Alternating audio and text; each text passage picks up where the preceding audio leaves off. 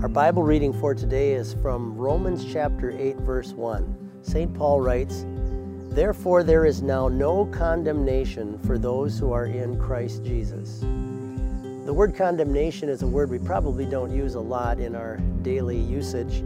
Once in a while, we might hear about a building or a house that's being condemned. But inside of each one of us, there is a sense of judgment when we know we've done something wrong. You can see this in little children. They'll often want to run and hide away from a parent if they know that they're going to get in trouble. If we feel that we have broken the law driving on the highway uh, and we see a police officer go by, we might slow down suddenly very quickly because we want to avoid the judgment and avoid the possible punishment. So inside of each one of us, there is a sense of, of knowing when we've done something wrong and also that we deserve some type of punishment and condemnation for that. When the famous mass serial killer Charles Manson was on trial, as he was being sentenced, his lawyer claimed that he looked down and saw that Charles Manson's hands were shaking because he was so scared and terrified. He'd been so cocky before that during the, during the trial, but when the actual moment for his judgment came, he was terrified.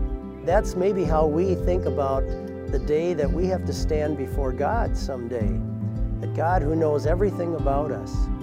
But notice Paul's words. He says, There is no condemnation for those who are in Christ Jesus. Think about the work of Jesus when he died on the cross. Think about his work as if it's like a big umbrella, a fire retardant umbrella that protects us from the condemning fire of God's judgment.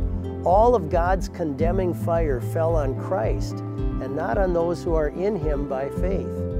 It's as if we are standing underneath that umbrella, protected from God's condemnation because it has, it has hit our Savior and doesn't fall on us.